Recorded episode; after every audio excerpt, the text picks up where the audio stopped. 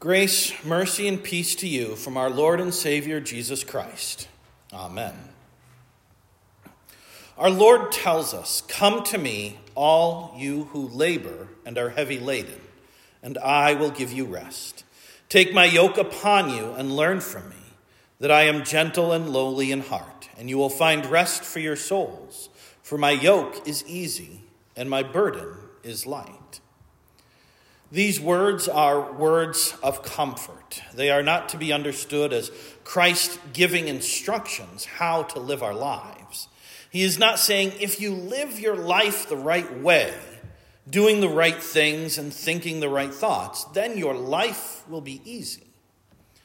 Instead, Jesus is saying this I give you a light burden because I have taken the heaviest part. I have carried the yoke that would have pinned you helplessly to the ground. Instead of putting a burden on you, I am taking the burden. This is comforting because the burden is not on us, the weight is lifted. The responsibility is all up to Christ Jesus, and he has fulfilled that responsibility faithfully for us. More importantly, today, we should realize that Christ our Lord took the heavy burden for Anne Marie. Christ did it all for her. And now Anne Marie has rest for her soul. Was her life always easy? No. Pain, struggles, illness troubled Anne Marie from time to time. Like the rest of us, she did not have a completely carefree, carefree life, gliding effortlessly without any sorrow at all. How then can we say that Christ gave Anne Marie an easy yoke? Because the main burden of life was lifted. The heavy, threatening perils of sin and death and hell were removed from her. Christ accomplished that removal, not Anne Marie. Anne Marie did not lift a finger to save herself. Christ did it all. As a sinner, Anne Marie deserved the same punishment that all we sinners deserve. We can see the severity of God's judgment against sin on the cross, where Christ suffered terribly. But that is exactly the point. Christ felt the condemnation of sin so that Anne Marie did not have to. The Father laid all the agony of all guilt upon the shoulders of his Son Jesus, so that the same agony would not come near Anne Marie. Anne Marie still suffered from time to time, but she did not suffer the full wages her sin deserved. Because of Christ, God no longer saw Anne Marie as a rebellious, disobedient daughter. Instead, God the Father saw her just as if she was as holy as the righteous Son of God. God clothed Anne Marie with the holiness of Christ at Anne Marie's baptism.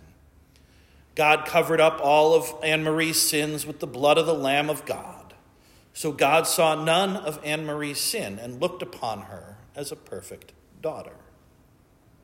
Now Anne Marie has passed through the final earthly trouble. She set aside her earthly body and now rests with all the saints in glory. Although in that place there is no sorrow or pain for Anne Marie, it is not her final state. That is not enough for God. Christ worked to earn Anne Marie even more reward. So there will be a day of resurrection for Anne Marie.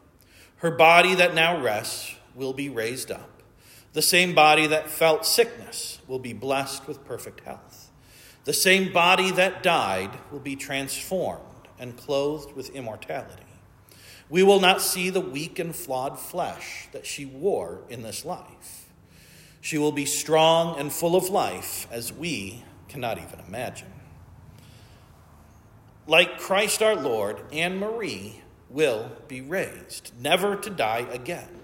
Death will have no way of touching her. Without the curse of sin, death will have no authority over her. In the same way, Christ will raise all believers in Christ on the last day to everlasting life. Did we earn this privilege? No.